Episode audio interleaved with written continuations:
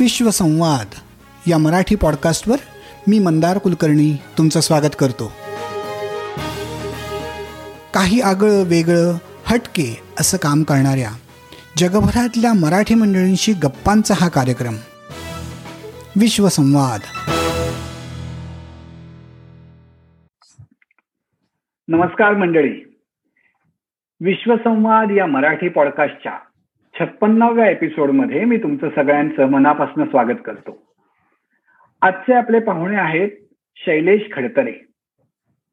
मराठी प्रकाशन विश्वात e books चा नवीन प्रवाह ज्यांनी निर्माण केला त्या प्रकाशकांमधल्या प्रकाशकांच्या पहिल्या फळीतले प्रकाशक असं शैलेश खडतरे यांचं वर्णन करता येईल. ई बुक्स या प्रकाराबद्दल मराठी भाषेतल्या लेखकांमध्ये अवेअरनेस निर्माण करणं त्यांना त्यांची पुस्तकं ई बुक्स फॉर्मॅटमध्ये पब्लिश करायची मदत करणं अशी अनेक महत्वाची कामं शैलेश यांनी केलेली आहेत. आणि या सगळ्या त्यांच्या कामांबद्दल त्यांच्या या प्रवासाबद्दलच त्यांच्याशी गप्पा मारण्यासाठी आपण त्यांना आज इथं बोलवलेलं आहे. तेव्हा शैलेश आमच्या कार्यक्रमात येण्याची तयारी दाखवून आमच्या गप्पा मारण्याच्या कार्यक्रमात तुम्ही सहभागी झालात. याबद्दल तुमचे मनापासून आभार. थँक्यू सर तुम्ही पण इन्व्हाइट केलं त्यासाठी पण तुमचे धन्यवाद. तर शैलेश आपण सुरुवात करताना मला थोडीशी तुमच्या पार्श्वभूमीपासून सुरुवात करायची होती की मराठी प्रकाशन पुस्तक प्रकाशनात ई बुक्स हा थोडा स्पेशलाइज पार्ट झाला. पण तुम्ही हे सगळं सुरू करण्यापूर्वी पुस्तक प्रकाशन या विषयाशी तुमचा काही संबंध होता का? तुमच्या फॅमिलीत कुणी पुस्तक प्रकाशन व्यवसायात होतं का? किंवा हे सुरू करण्यापूर्वी तुम्ही काय व्यवसाय करत होतात? हे थोडंसं आम्हाला समजून घ्यायला आवडेल आणि मग तिथून आपण पुढे जाऊयात. नक्कीच पुस्तक आणि प्रकाशन याचा काही माझा संबंध नव्हता पण पुस्तक आणि वाचन यांचा संबंध होता. वाचनाची आवड होती आधीपासून. म्हणजे दहावी नंतर युजली जे आपल्याला फ्री टाइम मिळतो त्यातून जे काही वाचनाची सुरुवात झाली ती वाचनाची आवड होती. आणि मी शिक्षक आहे. आणि शाळेमध्ये शिकवतो. सायन्स हा विषय केमिस्ट्री हा विषय शिकवतो. पण शाळा जॉईन करण्याच्या आधी माझा स्वतःचा व्यवसाय होता. आणि त्या व्यवसायाच्या दरम्यान पुस्तकांच्या वाचनाची आवड मेंटेन करत करत ई पुस्तकांबद्दल मला माहिती मिळाली. आणि माझा आणि पुस्तक प्रकाशनाचा काहीही संबंध नाही. नातेवाईकांमध्ये पण कोणी नाही. फॅमिलीमध्ये दुसऱ्या लांब लांब पर्यंत कोणी पुस्तकांच्या प्रकाशनाशी संबंधित नाही. जास्तीत जास्त घरामध्ये ज्ञानेश्वरी होती आणि त्याचं वाचन केलं जायचं एवढाच पुस्तकांचा साठा होता जो आता माझ्यामुळे वाढलाय. ओके? स्वतःची छोटीशी लायब्ररी आहे घरामध्ये. आणि ती वाचनाची आवड अजूनही मेंटेन आहे. पण ई पुस्तकांबद्दलचं एक आर्टिकल वाचनात आलं होतं. आणि त्याच्यानंतर मी झपाटून त्यासाठी काम केलं. आणि टेक्नॉलॉजिकली पूर्णपणे नवीन होतं माझ्यासाठी. मला ई बुकबद्दल काहीही माहिती नव्हतं. पूर्णपणे शिकून घेतलं. आणि मग या व्यवसायामध्ये पूर्णपणे उतरलो. बर हे साधारणपणे कुठल्या वर्षातली गोष्ट आपण म्हणतोय की जेव्हा पहिल्यांदा ऐकलं आणि अभ्यास दोन हजार दोन हजार चौदा. दोन सात वर्ष हा अमेरिकन ई बुक इंडस्ट्री बद्दलचं एक आर्टिकल वाचण्यात आलं माझ्या. आणि माझी स्वतःची एक डायरी आहे ज्यामध्ये मी माझे बिझनेस आयडियाज लिहून ठेवायचो आधीपासून. आणि ह्या वेळेला मी लिहून ठेवलं पण मला असं वाटलं की ही गोष्ट नुसती लिहून ठेवायची नाही या गोष्टीला काम ह्याच्यावर काम केलं पाहिजे. ह्याच्यामध्ये एवढं मी एक्साइट होतो त्या दिवशी की रात्रभर मला झोप नाही लागली लिटरली आणि मी सकाळी चार पाच वाजता निर्णय घेतला की मी हे काम करणार आहे. आणि मग मला झोप लागली. दॅट वॉज अरे वा. फारच छान. अगदी म्हणजे खरोखरची मनातनं मनापासून ज्या एखाद्या गोष्टीचा ध्यास घ्यावा असं वाटतं तसं हे झालेलं दिसतंय मला. मला आता सांगा की ज्या वेळेला तुम्ही हे ई बुक्सबद्दल वाचलं त्यावेळेला तुम्हाला काही फारशी माहिती नव्हती. कुठल्या कुठल्या सोर्सेस मधून तुम्ही ई बुक्सबद्दल जास्तीत जास्त माहिती मिळवण्याची आणि त्यासाठी काय काय प्रयत्न केले? पूर्णपणे इंटरनेट पूर्णपणे इंटरनेटवरनं माहिती घेतली. आणि जेव्हा मी निर्णय घेतला की आता मला हे करायचं आहे तेव्हा मराठीमध्ये काही सुरुवात करणारे जे ई बुक पब्लिशर्स होते त्यांच्याशी भे भेटलो त्यांना भेटलो मी. आणि त्यांच्याकडनं थोडं गायडन्स घेतलं की तुम्ही काय करतात एक्झॅक्टली तुमचं काम कशा प्रकारचं आहे? Definitely they did not reveal the business secrets but definitely त्यांनी हे सांगितलं की आम्ही हे करतोय बाबा. ह्या फंद्यात पडूच नकोस. ओके ह्याच्यामध्ये काय कोणी don't people don't earn much in this business and all म्हणजे पहिली कमेंट होती. म्हणजे मी जेव्हा पहिल्यांदा त्यांना एखाद्या आपण तो सखाराम घटने जेव्हा पु ल देशपांड्यांना भेटायला गेला असेल तेव्हा व्याकुळतेने वगैरे गेलेला असतो. तेव्हा मी तसाच गेलो होतो की सर मला थोडं गायडन्स करा. मला ईबुक करायचंय. तेव्हा त्यांनी सांगितलं की या फंडात पडूच नका म्हणून. पण मग एक पॅशन होतं म्हणून मी ते कंटिन्यू केलं.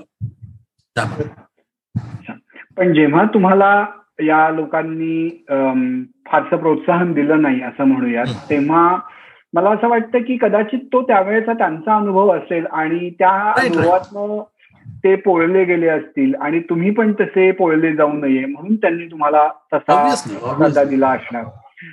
म्हणजे त्यात त्यांचा उद्देश चांगलाच होता असं आपण कारण त्यावेळेला म्हणजे जवळजवळ सात वर्षांपूर्वीचा जेव्हा सीन होता तेव्हा फ्लिपकार्ट इंडियामध्ये होती बुकमध्ये प्रयत्न करणारी. आणि फ्लिपकार्टने नेमकं दोन हजार चौदा मध्येच if I am not wrong त्या मी जेव्हा म्हणजे मी जेव्हा निर्णय घेतला होता की मला ईबुकमध्ये यायचं तेव्हा फ्लिपकार्ट ईबुक बिझनेस मधनं बाहेर निघाला. कारण त्या वाटलं की इंडियातलं मार्केट तेव्हा अजून मॅच्युअर झालेलं नाहीये ईबुकसाठी आणि तेव्हा मला असं वाटलं की बापरे आपण कुठेतरी सुरुवात करतोय आणि एवढा मोठा फ्लिपकार्ट सारखा बिझनेस कॅपिटल ते ह्यातून निघतायत. So are we doing right thing कारण त्याच्यामध्ये इन्व्हेस्ट खूप जास्त होती. त्यामध्ये टेक्नॉलॉजिकल चॅलेंजेस खूप जास्त होते तेव्हा. पण एक एक एलिमिनेट होत गेले या वर्षांमध्ये. अरे वा अरे वा. बर. म्हणजे फ्लिपकार्ट सारखी कंपनी ज्या व्यवसायातनं बाहेर पडली आणि त्यानंतर तुम्ही हा व्यवसाय करायचं ठरवलं हे अर्थातच याच गोष्टीचं द्योतक आहे की तुम्हाला खरोखरच ते मनापासून करायची इच्छा होती. तर टेक्नॉलॉजिकल तुम्ही जे काही सगळं सुरू केलं आणि यासाठी इनिशियल जे काही इन्व्हेस्टमेंट ज्याला म्हणतो भांडवल म्हणतो ते करण्यासाठी तुम्हाला कोणी मदत केली का? का तुम्ही स्वतःच्या पैशातनं हा सगळा व्यवसाय सुरू केला? सगळा स्वतःच्या पैशातून व्यवसाय सुरू केला. पूर्णपणे. कारण फंडिंग वगैरे बद्दल तर काही तेवढं नॉलेज नव्हतंच आधी. आणि स्वतःचा एक ऑलरेडी एस्टॅब्लिश व्यवसाय होता. तो व्यवसाय सांभाळत मला हे करायचं होतं. त्यामुळे earlier phases I was just trying out okay म्हणजे छोट्याशा इन्व्हेस्टमेंटने आपल्याला त्यातून किती रिटर्न्स वगैरे मिळत आहेत ते पहिले एक वर्ष तर आम्ही काही इन्व्हेस्टमेंटचे रिटर्न्स एक्सपेक्ट केले नाहीत. काही रिटर्न्स नव्हते. कारण लोकांना समजावं लागायचं की ईबुक वर या ईबुक करा. तिथून. ते तर नंतर पण पहिल्यांदा ईबुक काय असतं त्यांना समजावं लागायचं. त्याच्यानंतर दोन मीटिंग्स नंतर लोक थोडेफार हा बोलायचे आणि मग काम मिळायचं. सुरुवातीच्या काळात ज्या वेळेला लोकांना हे अवेअरनेस क्रिएट करायला लागायचा तुम्ही म्हणताय की लोकांना माहिती नव्हतं.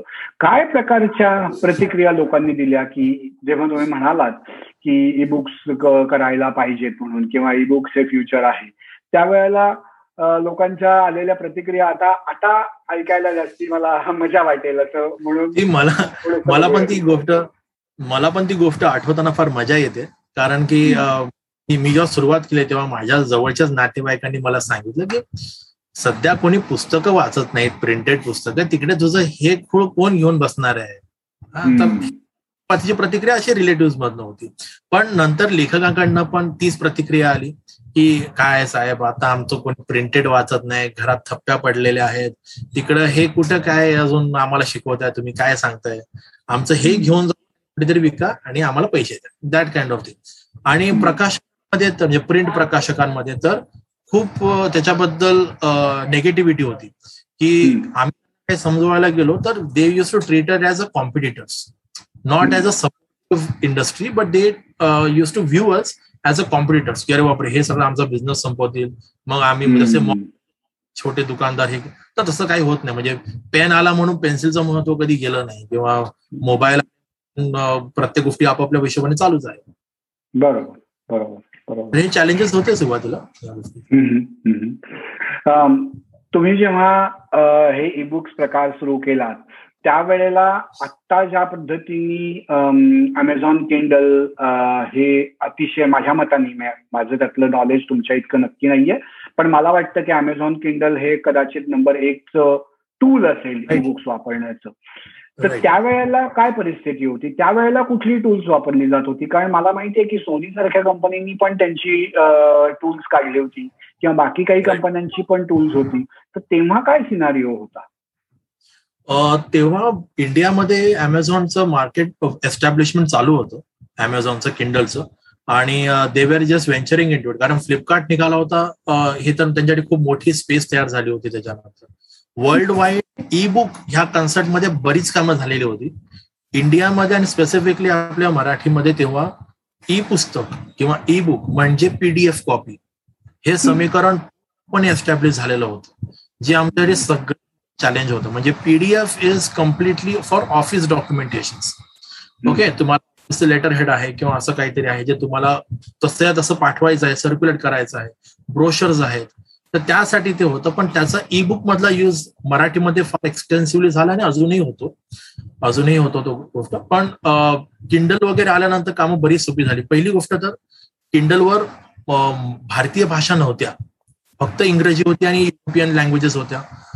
ओके आणि त्याच्यानंतर त्यांनी जेव्हा मराठी भाषा आणि इतर भारतीय भाषांना प्राधान्य दिलं तेव्हा त्या गोष्टीबद्दलची अवेअरनेस त्यांच्याकडून पण जरा जास्त डेव्हलप करण्यात आली. आणि that made our job little bit easy because लोकांना मग समजावं लागतं कारण की सगळा एक्सपेंडिचर त्या लोकांनी केला ऍडव्हर्टाइजमेंटसाठी आणि आम्ही त्या ऍडव्हर्टाइजमेंटचा फायदा करून घेतला. ओके आम्ही सांगितलं की आम्ही किंडल करतो that was our one way of marketing gimmick so we use that work out well it work out really well कारण लोकांना किंडल माहिती होतं ब्रोनाटो माहिती नव्हतं. तर मग त्यांना किंडल माहिती पडायला लागलं. तसंच आम्ही त्यांना Bronato we started giving them taste of Bronato we can say बर. ब्रोनॅटो हे तुमच्या प्रकाशन संस्थेचं नाव येस ब्रोनॅटो हा. या नावामागे काही खास आयडिया आहे? काही खास कल्पना आहे? त्याचा काही अर्थ आहे? राईट राईट छोटीशी बॅकग्राऊंड सांगतो त्याबद्दल. मी आधी जेव्हा केलं दोन हजार चौदाला तेव्हा एका वेगळ्या नावाने सुरुवात केलं होतं इबू या नावाने. But that was confusing for many people आणि मी वेबसाईटवर बराच खर्च केला होता जो की माझा पूर्ण वाया गेला खर्च. कारण की त्यावेळेला त्या इतक्या ऍडव्हान्स वेबसाईटची इंडियन मार्केटला गरज नव्हती. म्हणजे आपल्या मराठी लोकांना तर त्याची माहितीच नव्हती त्यामुळे मी नको तितकी ऍडव्हान्स वेबसाईट करायला गेलो. आणि नंतर मला रिअलाइज झालं की people are not knowing it okay people don't know how to use this things त्यामुळे मग मी ती वेबसाईट पूर्ण स्क्रॅप केली. आणि नंतर रिअलाइज केलं की नवीन नावाने सुरुवात केलं पाहिजे. So I was just thinking about name आणि कांदुली स्टेशन म्हणजे कंटिन्युअस ते डोक्यात चालूच असायचं की काय करायचं कुठलं नाव ठेवायचं ट्रॅव्हलिंगमध्ये पण विचार करत होतो तेव्हा कांदुली स्टेशनच्या आसपास बुक आणि ऑर्गनाईज वगैरे असं काहीतरी डोक्यात होतं आणि त्यातून ब्रोनाटो हा शब्द क्लिक झाला. आणि ती डोक्यात लागली. ती किक लागणं मला फार महत्वाचं वाटतं लाईफमध्ये नेहमी. आणि ती किक लागल्यावर मी स्टेशनवर उतरल्यावर पहिल्यांदा सर्च केलं. ब्रोनाटो मीन्स वॉट तर मला रिअलाइज झालं की हा शब्दच नाहीये. त्यामुळे हा अर्थमुक्त शब्द आहे.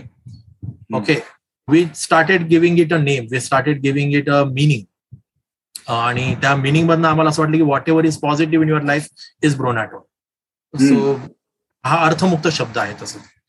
So it create good like एक क्युरिओसिटी लोकांना पहिली गोष्ट हे जसं की ब्रोनॅटो म्हणजे काय बाबा? आम्ही गुगल केलं आम्हाला काही मिळालं नाही. खूपच छान कल्पना आहे की एखादा अर्थ असलेला शब्द घेऊन त्याची ऍडव्हान्टेज घेण्याऐवजी एखादा कम्प्लिटली अर्थ नसलेला शब्द डिक्शनरीत जो सापडणार नाही गुगलवर जो सापडणार नाही तो शब्द घ्यायचा आणि जणू आभाळ मोकळा असल्यासारखं त्यात आपल्याला जे काय हवं ते करून दाखवायचं. वा ही फारच छान कन्सेप्ट मला वाटते आणि तुम्ही ते केली त्याबद्दल तुमचं मनापासून अभिनंदन. तर मग आता असं मला सांगा की ब्रोनॅटोनी पब्लिश केलेलं पहिलं ई बुक कुठलं होतं? आणि त्याचे काय अनुभव होते? ते कुणाचं होतं. त्या लेखकाची तुम्हाला कशी मदत केली किंवा मदत नाही केली? आणि ते करण्यासाठी तुम्हाला कुठल्या कुठल्या अडथळ्यांमधनं जायला लागलं? नाही मला माझं पहिलं पुस्तक बऱ्यापैकी जरा सोप्या पद्धतीने मिळालं. कारण की मी सांगितलं माझा आधीचा व्यवसाय म्हणजे क्लासेस होते. आणि तिकडे माझी एक मैत्रीण कीर्ती पाटसकर ही शिक्षिका होती तिकडे ती शिकवायची. आणि मी जेव्हा सगळ्या उपद्व्याप करत होतो माझ्या मीटिंग चालू असायच्या वगैरे वगैरे तेव्हा देव युज टू गाईड मी माझी पूर्ण टीम पण मला त्याबद्दल गाईड करायची ह्याच्यामध्ये असं करू शकतो तसं करू शकतो वगैरे. तर तिच्या वडिलांचं पुस्तक श्रीकांत कुलकर्णी यांचं पुस्तक ऑलरेडी प्रकाशित झालेलं होतं प्रिंट होतं. आणि शी जस्ट थॉट की मी बाबांना विचारते आणि बघूया आपल्याला पहिलं पुस्तक मिळतंय का. सो तिच्या प्रयत्नाने तिने कन्व्हिन्स केलं या बाबांना कीर्तीने. आणि मग मला माझं पहिलं पुस्तक मिळालं. वा. काय होतं ते पुस्तक? थवा नाव होतं त्याचं. बर. आणि कथा होत्या कथा संग्रह होता. आणि आम्ही त्या पुस्तकावर बरंच काम केलं. कारण काहीच टेक्नॉलॉजी तेव्हा नव्हती त्यामुळे पूर्ण ग्रास रूट लेवलपासून परत सगळं काम सुरू केलं. And it my first book बर बर बर. आता आपण जेव्हा अगदी खरोखर पुस्तक पब्लिश करण्याबद्दल किंवा ई बुक पब्लिश करण्याबद्दल बोलतो तेव्हा मला तुम्ही थोडक्यात आमच्या सगळ्या वाचकांच्या सोयीसाठी एखादं पुस्तक जर तुम्हाला ई बुक म्हणून पब्लिश करायचं असलं आणि समजा कागदावरती लिहिलेलं हस्तलिखित तयार आहे आणि तिथपासून ई बुक पब्लिश करायचं असलं तर ह्याच्यातल्या ज्या स्टेप्स आहेत वेगवेगळ्या त्या स्टेप्स काय आहेत आणि त्या कोण करतं? आणि त्यातल्या चॅलेंजिंग कुठल्या आहेत? सोप्या कुठल्या आहेत? याची जरा थोडीशी माहिती सांगाल का? ओके शुअर सुरुवातीचा ह्याच्यामध्ये दोन तीन प्रकारचे लेखक आहेत. एक जे टेक्नॉलॉजी फॅमिलियर आहे ज्यांना टेक्नॉलॉजी ते जे आता स्वतः लॅपटॉप कम्प्युटरवर टायपिंग करू शकतात. ज्यांचं प्रमाण आता जास्त आहे. हस्तलिखित देणाऱ्यांचं प्रमाण मी बोलेन फक्त आमच्याकडे येणारे फक्त पाच टक्केच असतील. पाच ते तीन टक्केच असतील जास्तीत जास्त. कारण की आता युजली सगळेजण मोबाईलवर पण टाईप करू शकतात बऱ्यापैकी. म्हणजे माझ्याकडे एक पुस्तक आलं होतं. ते पूर्ण पुस्तक मोबाईलवर टाईप केलेलं होतं. जवळजवळ तीस हजार शब्दांचं पुस्तक होतं. ते तीस हजार शब्द एडिटेड पुस्तक पूर्णपणे मोबाईल त्याचे व्हर्जन सगळे व्हर्जन मोबाईलवर टाईप केलेले होते. तो आता चॅलेंजेस मध्ये थोडासा कमी झालेला आहे. कारण की टायपिंग पहिली गोष्ट जी असतं नॉर्मल प्रकाशनामध्ये आधी असायचं की लेखक आपलं हस्तलिखित बाड द्यायचं आणि मग त्याचं पूर्ण प्रोसेसिंग केलं जायचं टायपिंग प्रूफ रिडिंग सगळं इथे पण होतं फक्त इथे टायपिंगचा प्रकार जरा कमी झालेला आहे. पण proofreading is very very important ते आम्ही करून देतो. आपल्या लेखकांमध्ये अजूनही एडिटिंगबद्दल काहीही माहिती नाहीये. No likes to edit their content म्हणजे एडिटिंग करणं म्हणजे काय हे पण लोकांना आम्हाला समजावं लागलं आधी. की सर तुमच्या पुस्तकाला एडिटिंगची गरज आहे. नाही पॅरेग्राफ मी कट वगैरे केलेले आहेत. तुम्ही जसं आहे तसं माझं पुस्तक छापा. सो नाही अजून की what is editing actually actual editing काय त्याचे पॅरेग्राफ इम्प्रूव्ह करणं वगैरे. हे आम्ही ज्यांना शक्य आहे त्यांनाच समजवतो. सगळ्यांना समजवण्याच्या भानगडीत पडत नाही. काही काही very they are very passionate about their content they don't like someone else to edit त्यामुळे पण एडिटिंगचा भाग कमी असतो. Proof reading is very challenging आणि त्याच्यानंतर जर का प्रिंट पुस्तक असेल त्याचे काहीच कॉपी डिजिटल अवेलेबल नसेल then it becomes quite big challenge कारण त्याच्यानंतर मग टायपोज वगैरे सगळे मेंटेन करायला लागतात. आणि it should look as a printed book it should म्हणजे त्याची त्याचा फील जो आहे तो प्रिंटेड पुस्तकासारखाच असला पाहिजे. त्यासाठी आम्ही काम करतो. ते एक खूप मोठं चॅलेंज आहे. आणि एकदा पुस्तक प्रकाशित झालं त्याच्यानंतर आपल्याकडे अजूनही खूप असा मोठा वर्ग वाचक वर्ग आहे. जो टेक्नॉलॉजीला जास्त फॅमिलियर नाहीये. जे फक्त शॉपिंग आता आता करायला लागल्यात लॉकडाऊनमुळे वगैरे. पण त्यांचं शॉपिंग फक्त घरातल्या गोष्टींसाठी अवेलेबल आहे. पण ई बुकसाठी शॉपिंग अजूनही लोकांना तेवढं माहिती नाही. म्हणजे आमच्याकडे बरेच सिनियर सिटीजन्स असतात जे रीडर्स आहेत. आणि त्यांना मग आम्ही गाईडलाईन्स प्रोव्हाइड करतो की how to pro how to download the book and all मग त्यांना आम्ही पूर्ण मार्गदर्शन देतो. आमची फ्री सर्व्हिस एक आहे.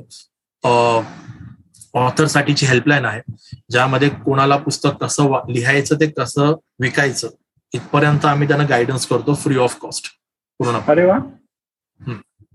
तो एक वेगळा प्रोजेक्ट आहे आमचा. तो लिमिटेड प्रोजेक्ट लिमिटेड टाईपमध्ये चालू आहे पण इट इज गोइंग ऑन आणि त्याचे आम्हाला. बेनिफिट चांगले मिळाले. नक्कीच नक्कीच.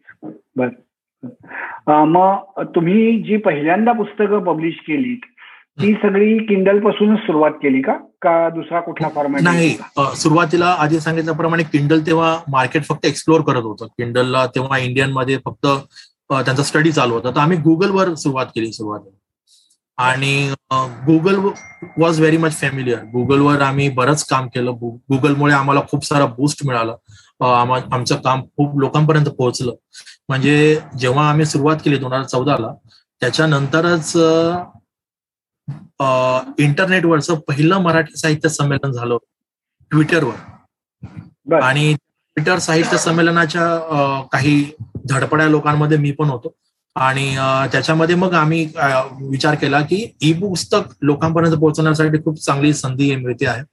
त्यामुळे मग आम्ही त्या संधीमध्ये काम करून घेतलं की लोकांना ई पुस्तकाबद्दल सांगितलं कॉम्पिटिशन्स घेतले लेखन स्पर्धा घेतल्या आणि त्या लेखन स्पर्धा घेऊन त्यांचा मी ई पुस्तक प्रकाशित करायला सुरुवात केली विच बिकेम अ ट्रेंड म्हणजे त्याच्यानंतर कोणी प्रकाशक आले ना त्या लोकांनी सगळ्यांनी जवळजवळ हाच फॉर्म्युला तयार केला. आमच्या कथा आमच्या लेखन स्पर्धेमध्ये भाग घ्या आम्ही त्या लेखन स्पर्धेची ई पुस्तक काढून प्रकाशित करू. हा नंतर ट्रेंड म्हणजे मला असं वाटतं की सुरुवात मी केली असेल. I am not sure about others but इंटरनेटवर तर मला गॅरंटी आहे की आम्ही काही लोकांमध्ये होतो ज्यांनी सुरुवात केली या ट्रेंडची बर बर सुरुवात आम्ही गुगलवरनं केली. अच्छा. तुमच्याशी जेव्हा आता मी बोलतोय तेव्हा मला मागे डॉक्टर नरेंद्र जाधवांच्या पुस्तकाबद्दल जाहिरात किंवा तुम्ही केलेलं काहीतरी आहे. तर त्यांचं ते पुस्तक आमचा बाप आणि आम्ही हे खरोखरच मराठीतलं एक माइलस्टोन म्हणावं असं यशस्वी आणि महत्वाचं. नुसतं यशस्वी नाही तर त्यातला कंटेंटही खूप महत्त्वाचा आहे. ज्या पद्धतीने जाधव आणि त्यांच्या फॅमिलीनी सगळं शिक्षण घेतलं आणि ते आता ज्या पातळीवर पोचून त्यांनी स्वतःचं नाव निर्माण केलेलं आहे. तर त्या पुस्तकात ते पुस्तक तुमच्याकडे ई बुक म्हणून पब्लिश करण्यासाठी कसं आलं? त्याची गोष्ट ऐकायला आवडेल मला. ओके ह्या पुस्तकाबद्दल पण सांगतो. ब्रोनॅटोसाठी हे खूप स्पेशल पुस्तक आहे. कारण की ह्या पुस्तकाची दोनशे एकवी आवृत्ती. दोनशे ऑलरेडी प्रिंटेडमध्ये होत्या. दोनशे एकवी आवृत्ती ब्रोनॅटोने केलेली आहे. So we got that lucky number also दोनशे एक प्राऊड ऑफ दॅट आणि just it it was just a social media effect social मीडियातर्फे आम्ही सरांना कॉन्टॅक्ट केलं आणि त्यांचं पुस्तकाचा स्टडी केला. This this book is not available आणि त्यांना आम्ही समजू आमचे प्लान्स समजवले. आम्ही त्यांना आमचे काही बेनिफिट समजवले. आणि Narendra Jadhav sir is very very very positive person ते ते टेक्नॉलॉजीला समजतात. त्यांना टेक्नॉलॉजीचं महत्त्व माहिती आहे आणि त्याचं इम्पॉर्टन्स सुद्धा माहिती आहे. त्याला त्याला किती स्प्रेड आहे त्या टेक्नॉलॉजी ते त्यांना माहिती आहे.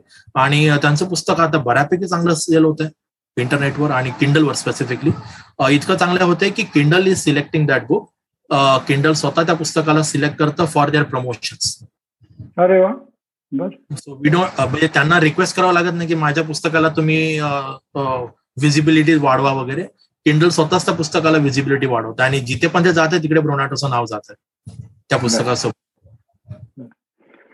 तुम्ही मगाशी सांगत होतात की तुम्ही लेखकांना मदत करता पुस्तक कसं लिहावं याबद्दल आणि मार्केट कसं करावं याबद्दलही तुम्ही लेखकांना सांगा. ते खूपच महत्वाचं आहे. कारण लेखकाकडे लिहिण्याची शक्ती आहे लिहिण्याची स्टाईल आहे.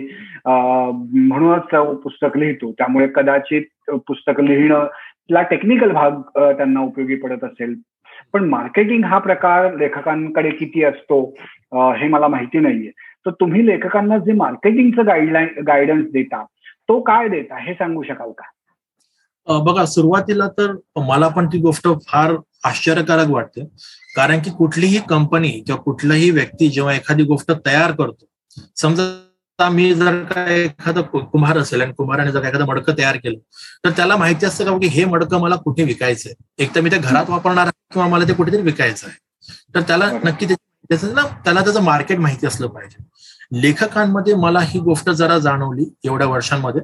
जेवढ्या काही माझा अनुभव आले बाकीच्यांचं मला माहिती नाही. त्यांना माहितीच नसतं की त्यांना त्यांचं पुस्तक विकायचं कुठे आहे. पहिली गोष्ट ते they are very much emotional about their book म्हणजे त्यांना त्यांच्या भावनिक जवळीक जास्त असते पुस्तकाशी. त्यामध्ये होतं असं की ते भावना घेऊन मार्केटमध्ये उतरतात. त्या भावना मग त्याचा निराश होतो. भ्रमनिराश होतो त्यांचा. की अरे बापरे माझं पुस्तक विकलंच गेलं नाही. म्हणजे माझ्या भेटीगाठींमध्ये नव्वद वर्षाचे एक ऑथर होते ठाण्याचे. तर लिटरली ते बोलले की माझी घरातली पुस्तकं घेऊन जा आणि तुझं जर का बेडचं लेवलिंग बरोबर नसेल तर खाली ठेव पण घेऊन जा. बर. इतकं वाईट म्हणजे मला फार वाईट वाटलं त्यावेळेला की बाबा एवढं एवढं कसं काही कारण ते विचार कुठे चालू होतो त्यांचा पुस्तक प्रिंट करून आल्यानंतर जेव्हा त्यांच्या घरात दिसतं तेव्हा ते विचार करतात की अरे या पुस्तकांचं करायचं काय?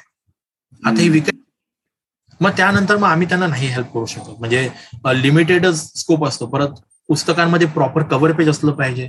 प्रोफेशनल डिझाईन कव्हर पेज असतात त्याला ते लोक इग्नोर करतात. त्यांना परत अगेन भावनिक.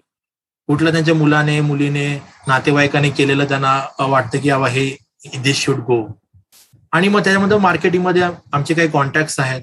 ज्यामध्ये आम्ही त्यांना सजेस्ट करतो की तुम्ही ह्यांच्याकडे पुस्तक ठेवा. ते तुम्हाला हेल्प आउट करतील. किंवा काही ग्रुप्स आहेत त्याच्यावर सोशल मीडियामध्ये मार्केटिंग कसं करायचं? त्याच्या काही टॅक्टिक्स असतात त्याच्या ट्रिक्स असतात. आम्ही त्यांना त्या सांगतो की तुम्ही हे वापरून बघा. तुम्ही ह्या या गोष्टी करा म्हणजे तुम्हाला जो पुस्तकाचा प्रतिसाद मिळेल. काय काय करायचं हे त्यांना आम्ही सांगतो. मिनिमम कॉस्टिंगमध्ये. जर का त्यांनी पुस्तकावर आधी चिंतन केलेलं नसेल तर त्याचा त्यांना रिझल्ट मिळत नाही.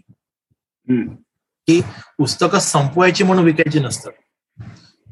हे एक त्यांना आम्ही सुरुवातीला सांगतो की तुम्ही संपवण्यासाठी विकू नका. तुमच्याकडे एक चांगलं प्रोडक्ट आहे. ते प्रोडक्ट लोकांना मिळालंच पाहिजे. त्यात त्यांचा फायदा आहे. हे समजून तुम्ही विका. अप्रोच समजायला मग जरासा उशीर झालेला असतो. हो. माझ्या अनुभवातून कळलेला आहे. नक्कीच नक्कीच. आता आपण अगदी डायरेक्टली तुमचं जे काम आहे पब्लिशिंगचं त्याच्याला जो शेवटचा आणि सगळ्यात महत्त्वाचा टप्पा आहे की पुस्तक विकणं याच्याबद्दल थोडंसं बोलूयात. उदाहरणार्थ माझं समजा पुस्तक तयार आहे आणि मी तर तुमच्याकडे पब्लिशिंगसाठी आणलं तर how you deal with with it तुम्ही त्या लेखकाला काय सांगता काय काय मदत करता आणि पुढे काय काय होतं त्या? पुढे काय काय स्टेप्स होतात त्यातल्या? पुस्तक तुमचं तयार असेल तर पाठवाच. Okay that is my first approach okay मी मी पहिली गोष्ट लेखकांना हे सांगतो की तुम्ही पैशाचा विचार करू नका. ओके कारण की आजकाल टेक्नॉलॉजी एवढी चांगली झालेली आहे की वी कॅन वर्कआउट नो आम्ही पैशाला प्रायोरिटी कधीच दिलेली नाहीये. बऱ्याच लेखकांचं असं असतं की बाबा आम्हाला आता पैसे ते लोक प्रिंटेडमध्ये ऑलरेडी सत्तर ऐंशी हजार लाख दीड रुपये टाकलेले असतात त्या लोकांनी. त्याच्यानंतर त्यांना ई बुकसाठी पैसा टाका म्हणताना आम्हाला पण जरा वाटतं की बरे कसं सांगायला पण आम्ही सांगतो. आम्ही लिटरली त्यांना सांगतो की हे आमचे चार्जेस वगैरे आहेत. पण आता जे त्यांचं पुस्तक तयार असेल तर त्यावेळेला त्यांना पुस्तक विक्रीसाठी आम्ही किंडल आणि गुगलवर ठेवतो. आणि ह्या दोन प्लॅटफॉर्मवर त्याची विक्री कशी करायची त्यांना आम्ही सांगतो. ह्या दोन गोष्टी आहेत. बरं. आम्ही आता किंडलवर हा आम्ही आता सध्या किंडलवर फोकस जास्त करतोय. सध्या. आणि we try to empower authors त्यांना जास्तीत जास्त फ्रीडम मिळेल. ऑथर्सला सगळ्यात जास्त टेक्नॉलॉजी फॅमिलियर होईल. यासाठी आम्ही काम करतो. पूर्णपणे आणि मग जनरली लेखकांनी जेव्हा पुस्तक लिहिलेलं असतं तेव्हा या सगळ्या व्यवहारात टिपिकली रॉयल्टी असा एक खूप कॉमन मुद्दा असतो. आणि बऱ्याच लेखकांची तक्रार असते की प्रकाशक मला पुरेसा म्हणजे रॉयल्टीचा आकडा पर्सेंटेजच कमी असतं किंवा जे काही ठरलेलं असतं ते. आणि पुस्तकं किती विक्री गेली आणि मला किती मिळणार याबद्दल मला काही कळतच नाही. लेखक प्रकाशक मला जे काही देतो ते मला ऍक्सेप्ट करावं लागतं. या सगळ्याबद्दल तुम्ही कसा मार्ग काढलाय ओके मी थोडस या प्रॉब्लेमला थोडस अजून सांगतो. हा प्रॉब्लेम अजून पण थोडा वास्ट आहे आम्हाला नंतर कळलं.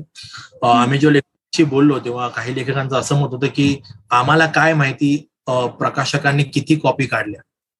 आम्हाला हजाराच्या हिशोबाने पैसे दिले पण आम्हाला माहिती नाही की आमच्या दोन हजार कॉपी विकल्यात की पाच हजार विकल्या की किती विकल्या हा पण त्यातला एक शॉकिंग होते गोष्ट आम्हाला की हे असं होत असतं तर आम्हाला माहिती नाही. आम्ही काय केलं आम्हाला जेव्हा बिझनेसमध्ये स्टडी केला तेव्हा आम्हाला असं जाणवलं की ही एक पद्धत आहे. आपण जेव्हा ऊसाचा रस काढतो ना तेव्हा आपण काय करतो ऊस पहिल्या फेरीमध्ये टाकतो त्यातला रस काढून घेतो त्याची परत फोल्ड वगैरे करून त्याला परत पिळून काढतो. आणि मग त्याचा परत रस काढतो. जोपर्यंत त्याचा सगळा रस निघत नाही तोपर्यंत.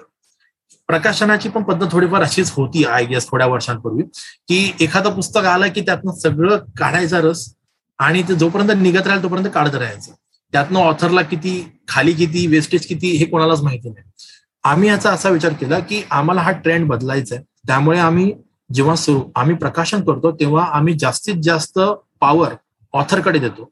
आणि आम्ही सत्तर टक्के रॉयल्टी लेखकांना देतो which is highest seven percent royalty पूर्णपणे ऑथरच्या बँकेच्या अकाउंटमध्ये जमा होते. आम्ही त्यातून एक रुपयाही घेत नाही. आमच्या काही पुस्तकाने लाख दीड लाख रुपये कमवलेले आहेत. ई पुस्तक ई पुस्तकातून लाखभर रुपये is a big thing okay आणि अशा अशा लेखकांना ज्या लोकांचं पहिलं पुस्तक असेल त्यांनी लाखभर कमवणं हे आमच्यासाठी खूप मोठी गोष्ट आहे. आणि ती गोष्ट आम्हाला अजून बिझनेस येते कारण की आमचं बिझनेस मॉडेल आम्हाला फार त्यातून एनकरेज करतं. आम्ही रॉयल्टी मधनं काही घेत नाही which is I am keeping very simple त्यामुळे ऑथरला सगळा बेनिफिट मिळतो आणि we get more business out of it बरोबर. पण म्हणजे आता मला थोडासा तुम्हाला या प्रश्नाचं उत्तर द्यायचं नसलं बिझनेस कारणांसाठी तर मला कम्प्लिटली ऍक्सेप्टेबल असेल ते. पण जर तुम्ही लेखकाला पुस्तकातनं येणारी रॉयल्टी सत्तर टक्के देत असाल आणि तुम्ही रॉयल्टीतनं काहीही घेत नाही असं तुम्ही म्हणालात तर तुमच्या रेव्हेन्यूचा सोर्स काय राहतो? आमच्या रेव्हेन्यूचा सोर्स हे सर्व्हिसेस आहेत. आम्ही जे काही सर्व्हिसेस प्रोव्हाइड करतो त्यांना जसे की प्रूफ रिडिंग आहे एडिटिंग आहे ट्रान्सलेशन आहेत. प्रकाशनाची जी बेसिक एक फंडामेंटल प्राइस असते ती आम्ही घेतो चार्ज करतो. कारण की आम्हाला हे पण एक अनुभव मिळालाय की जी गोष्ट फ्री असते ना त्याची व्हॅल्यू ठेवली जात नाही. त्यामुळे आम्ही कमीत कमी चार्जेस मध्ये आम्ही त्यांचं पुस्तक प्रकाशित करतो. We get we take that money आणि मग बाकीच्या काही सर्व्हिसेस असतील त्यासाठी authors are ready to pay आणि त्यांनाही माहिती आहे आपल्याला काही क्वालिटी काम हवं आहे तेव्हा त्याला थोडं तरी आपल्याला करावंच लागतं. त्यामुळे त्या बेसिक मॉडेल मधनं आम्हाला आणि रिव्हेन्यूज म्हणतो. आणि सध्याही अजूनही अजून आमचं एक वर्ष तरी ही प्रोजेक्ट आहे की ज्यामध्ये आम्ही प्रायोरिटी ही पुस्तकांना देतो आहोत पैशाला देत नाही आहोत. कारण की जास्तीत जास्त पुस्तकांनी ई प्लॅटफॉर्मवर येणं फार महत्वाचं आहे. जास्तीत जास्त लेखकांनी इथे येण्याचं महत्वाचं आहे. मी सुरुवातीपासून पैसा कमवायला असता तर कदाचित लेखकांना एनकरेजमेंट मिळाली नसती. त्यामुळे आम्ही काही पुस्तकं तर फ्रीमध्ये फ्रीमध्ये केली. म्हणजे त्यातून एक एक रुपया घेतला नाही पण ती सुरुवात होती. सुरुवात तीन चार वर्ष आम्ही नेहमी सांगतो अजूनही सांगतो कधी कधी आम्ही बँकरप्सी चार्जेस मध्ये काम केली but even that bankruptcy charges help does somehow to get one book आणि ते पुस्तक आम्हाला पुढे घेत गेलं. ही गोष्ट होती. आणि तोच आमचा रेव्हेन्यू मॉडेल सिंपल एक रेव्हेन्यू मॉडेल आहे. If you are giving any free then don't expect anything from out of it okay एक मॉडेल आहे. बरोबर. आणि हो. जसं पुष्प प्रिंट पुस्तकांच्या जगात काही लेखकांची नावं काही प्रकाशन प्रकाशकांबरोबर असोसिएट होतात. कारण त्यांची बरीचशी पुस्तकं तो तोच प्रकाशक काढतो. उदाहरणार्थ पु ल देशपांडेंनी पहिल्यांदा राज देशमुखांबरोबर सुरुवात केली आणि नंतरच्या काळातली त्यांची सगळी पुस्तकं जवळजवळ आता मौजेने काढलेली आहेत. ब्रोनॅटोचे असे कोणी लेखक आहेत का? की जे डेडिकेटेडली ब्रोनॅटोकडेच पुस्तकं पब्लिश करतात. असे नावाजलेले लेखक आमच्याकडे नाही आहेत जे फक्त आमच्याकडे देतात. पण आम्ही आजपर्यंत अरविंद जगताप यांचं पुस्तक केलेलं आहे. आपल्याला हवाई उद्यामधून जे पत्रांचं सदर चालायचं त्यातून अरविंद जगताप हे घर घर पोहोचले आणि मनामनात पण पोहोचले. तर त्यांचं पुस्तक पण आम्ही केलेलं आहे. आपल्याला नरेंद्र जाधव माहिती आहेत त्यांचं पुस्तक केलेलं आहे. परत बऱ्याच काही नावाजलेल्या लोकांची पुस्तक केलेली आहेत त्यातून. जयवंत कुलकर्णी यांची मोठी मुलगी संगीता शेंबेकर यांचं पुस्तक केलेलं आहे. पेंढारकरांचे नातू आनंद पेंढारकर यांचं पुस्तक केलेलं आहे. भालजी पेंढारकरांचे नातू आनंद पेंढारकर केलेला आहे. प्रभात कुलकर्णी यांचं पुस्तक केलेलं आहे जे ज्यांनी मराठीमध्ये ग्रीटिंग कार्डची सुरुवात केली. मराठी ग्रीटिंग कार्डचे पायोनियर होते. त्यांचं काम केलेलं आहे. सगळ्यात मोठं काम आमचं अजून एक होतं ते वस्त्रहरण नाटक. वस्त्रहरण हे प्रिंटमध्ये कुठेही अवेलेबल नाही ते फक्त ब्रोनाटोकडे अवेलेबल आहे. त्याची प्रिंट कॉपी कधीच संपली. जे की ओरिजिनल नाटक होतं ते ओरिजिनल नाटक फक्त आता ब्रोनाटोकडे आहे. तर आमच्याकडे डेडिकेटेड असे नाही आहेत कारण की आमच्याकडे सोर्सेस मल्टिपल सोर्सेस मधनं लोक येतात. पण आमच्याकडे एक लेखक आहेत नाशिकचे विनय बहुलकर बहुलेकर. त्या विनय बहुलेकर सरांनी त्यांची सात पुस्तकं आमच्यासोबत प्रकाशित केली आहेत. गेल्या वर्षामध्ये सात पुस्तकं त्यांनी म्हणजे दॅट शोज अ ट्रस्ट आणि त्यांना त्याचे रिटर्न्स मिळतात त्यामुळे एकाच लेखकाची सात पुस्तकं आमच्याकडे मिळणं पण हे आमच्यासाठी एक ऍडव्हान्टेज आहे. आणि विनय बहुलेकरांचं नाव मला त्यात घ्यावं वाटतं की त्यांनी त्यांची मराठी हिंदी कथा संग्रह त्यांनी आमच्याकडे प्रकाशित केलेले आहे. ग्रेट हे खरंच खूपच तुमचं जे काम आहे ते वेगवेगळ्या प्रकारचं आहे. आणि तुम्ही लेखकांना एनकरेज करताय त्यांना प्रकाशन या विषयातली त्यातलं मार्केटिंग हा जो सगळ्यात महत्त्वाचा पार्ट आहे त्याबद्दल ओळख करून देत आहे हे तुमचं खूप मोठं कॉन्ट्रीब्युशन आहे असं नक्कीच मला म्हणायला पाहिजे. मला तुम्हाला आपण जवळजवळ आता अर्धा तास बोलतो आहोत आणि अजून पुढची पाच दहा मिनिटात आपल्याला ही मुलाखत थांबवायची आहे. पण मला अजून काही दोन प्रश्न विचारायचे ते असे की ई बुक्स हा प्रिंट फॉर्मॅटच्या इलेक्ट्रॉनिक रूप झालं. तसंच प्री फॉर्मॅट प्रिंट फॉर्मॅटचं दुसरं इलेक्ट्रॉनिक रूप ऑडिओ बुक्सचं आहे. आणि जवळपास ई बुक्स आणि ऑडिओ बुक्स ही साधारण त्याच काळात पॉप्युलर व्हायला लागली मी मराठीतलं बोलतो आहे प्रत्यक्षात. तर तुमच्या या सगळ्या व्यवसायात ऑडिओ बुक्सचं काय स्थान आहे? किंवा तुम्ही ऑडिओ बुक्स या फॉर्मॅटकडे काही विचार करताय का? वळायचा आज उद्या किंवा ते काय तुम्ही बाजूला ठेवायचं ठरवलंय. एकूणातच ऑडिओ बुक्स बद्दलचा तुमचा अप्रोच काय असं मला विचारायचं होतं. ऑडिओ बुक्सबद्दल बरीच विचारणा झाली होती आधी चार तीन चार वर्षांपूर्वी वगैरे. पण आम्ही त्यामध्ये जास्त लक्ष नाही घातलं कारण की आम्हाला आमचा एक स्टडी आहे त्यातून आम्हाला असं जाणवतंय की ऑडिओ बुकसाठी अजूनही इंडियन बायर्स रेडी नाही आहे त्यातल्या त्यात मराठी बायर्स नाही. आणि प्रत्येक पुस्तकाचं ऑडिओ बुक नसतं करता येत आपल्याला. काही ठिकाणी आम्हाला अप्रोच केला की तुम्ही आमचं ई बुक करतात आमचं ऑडिओ बुक पण करा. ते प्रत्येक पुस्तकाचं नाही म्हणजे प्रत्येक दगडाची मूर्ती नसते हो तसंच प्रत्येक पुस्तकाचं ऑडिओ बुक करण्यात काही अर्थ नाही. कारण कसं आहे त्यात इन्व्हेस्टमेंट खूप जास्त आहे. तुम्हाला स्टुडिओ लागतो तुम्हाला तो एक वाचिक अभिनय करणारा व्यक्ती लागतो त्याच्यानंतर मग त्याचं बॅकग्राऊंड म्युझिक असेल तर ते द्यावं. इन्व्हेस्टमेंटची रिक्वायरमेंट त्यात खूप आहे. त्यामुळे सध्या लेखक जर का तयार असेल तर आम्ही त्यात इन्व्हेस्टमेंट करू पण शक्यतो सध्या तर नाही. कारण त्यातलं नॉलेजच आम्ही त्यातलं बाजूला ठेवलेलं आहे. आम्ही पूर्ण पूर्ण असं आमचं ई पुस्तकावर केलं आणि सध्या त्याचाच जमाना आहे. आणि कसं आहे माहितीये? मी प्रवासामध्ये गाणी ऐकून ऐकणं प्रिफर करेन. मी प्रवासामध्ये कदाचित रेडिओ ऐकेन. रेडिओ जॉकी बद्दल त्याचे कमेंट्स ऐकेन जोक्स ऐकेन पण मी पुस्तक किती वाचेन? ह्याचा प्राणी लेखकांचं असं मत असतं की लोक आजकाल वाचतात ऐकतात ऐकतात. तर तसं प्रमाण सध्या फार कमी आहे. ते फार सिलेक्टेड पुस्तकांना ऍप्लिकेबल आहे. त्याचं मार्केट अजून पाच वर्ष तरी मला वाटत नाही की डेव्हलप होईल. लेट्स बरं. आणि आपल्या या मुलाखत संपवतानाचा मला विचारायचा शेवटचा प्रश्न असा आहे की e books Marathi e books या तुमचा जो आत्ताचा व्यवसायाचं स्वरूप आहे त्याच्यात तो व्यवसाय पुढे करण्या नेण्यासाठी तो वाढवण्यासाठी वेगवेगळ्या क्षेत्रांमध्ये अजून त्याचं व्याप्ती वाढवण्यासाठी तुमची काय स्वप्न आहे? तुम्हाला पुढच्या तीन ते पाच वर्षात ब्रोनॅटो कुठल्या लेव्हलला जाईल किंवा जावं अशी तुमची इच्छा आहे ज्याच्यासाठी तुम्ही प्रयत्न करतायत ते ऐकायला आम्हाला नक्की आवडेल. राईट. बघा मराठीमध्ये ई पुस्तक क्षेत्रामध्ये आम्हाला नक्कीच अजून नाव कमवायचंय अजून बरीच कामं करायची आहे आता सात वर्षानंतर आम्हाला असं वाटतंय की आम्ही आत्ता कुठेतरी सुरुवात केली असं. कारण की जो जो जो काही उत्साह असतो तो उत्साह अजून तसाच आहे जेव्हा आम्हाला एखादं पुस्तक मिळतं.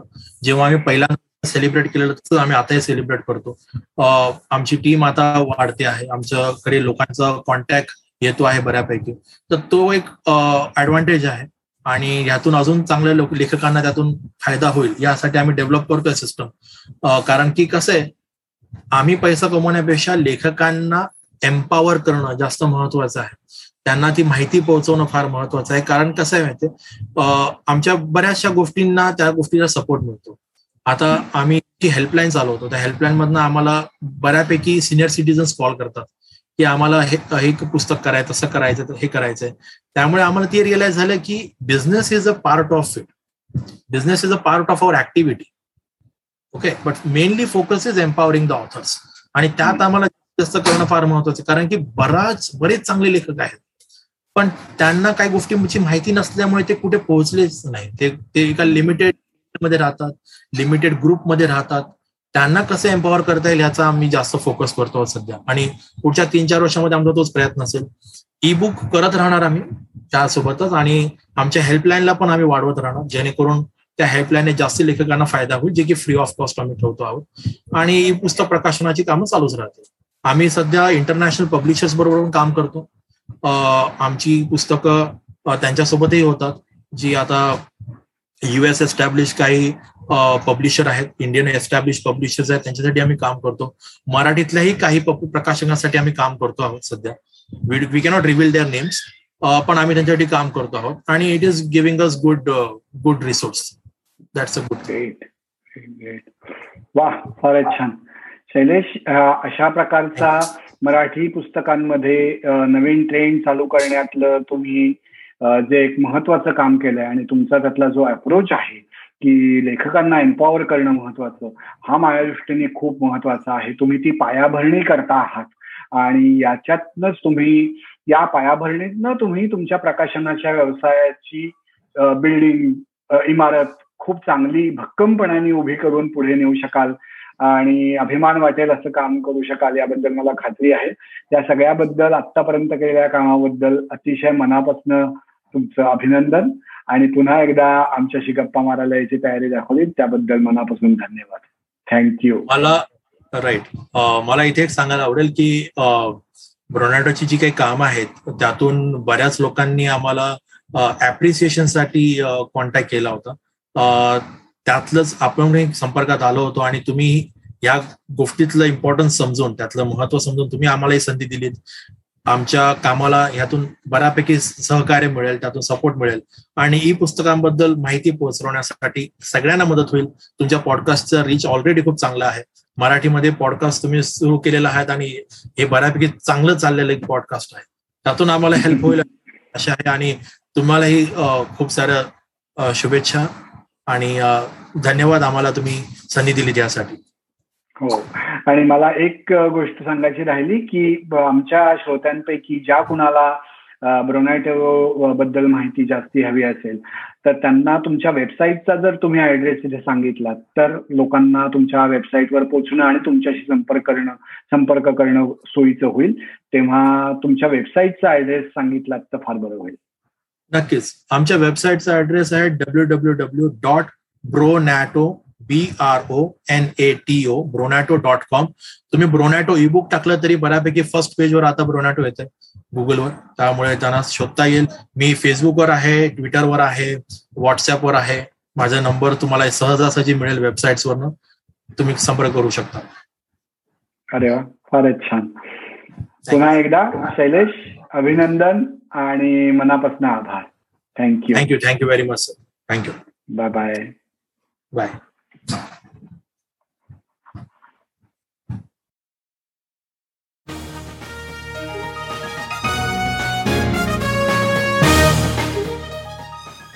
तर मंडळी विश्वसंवादचा हा आजचा एपिसोड तुम्हाला नक्की आवडला असेल याची आम्हाला खात्री आहे.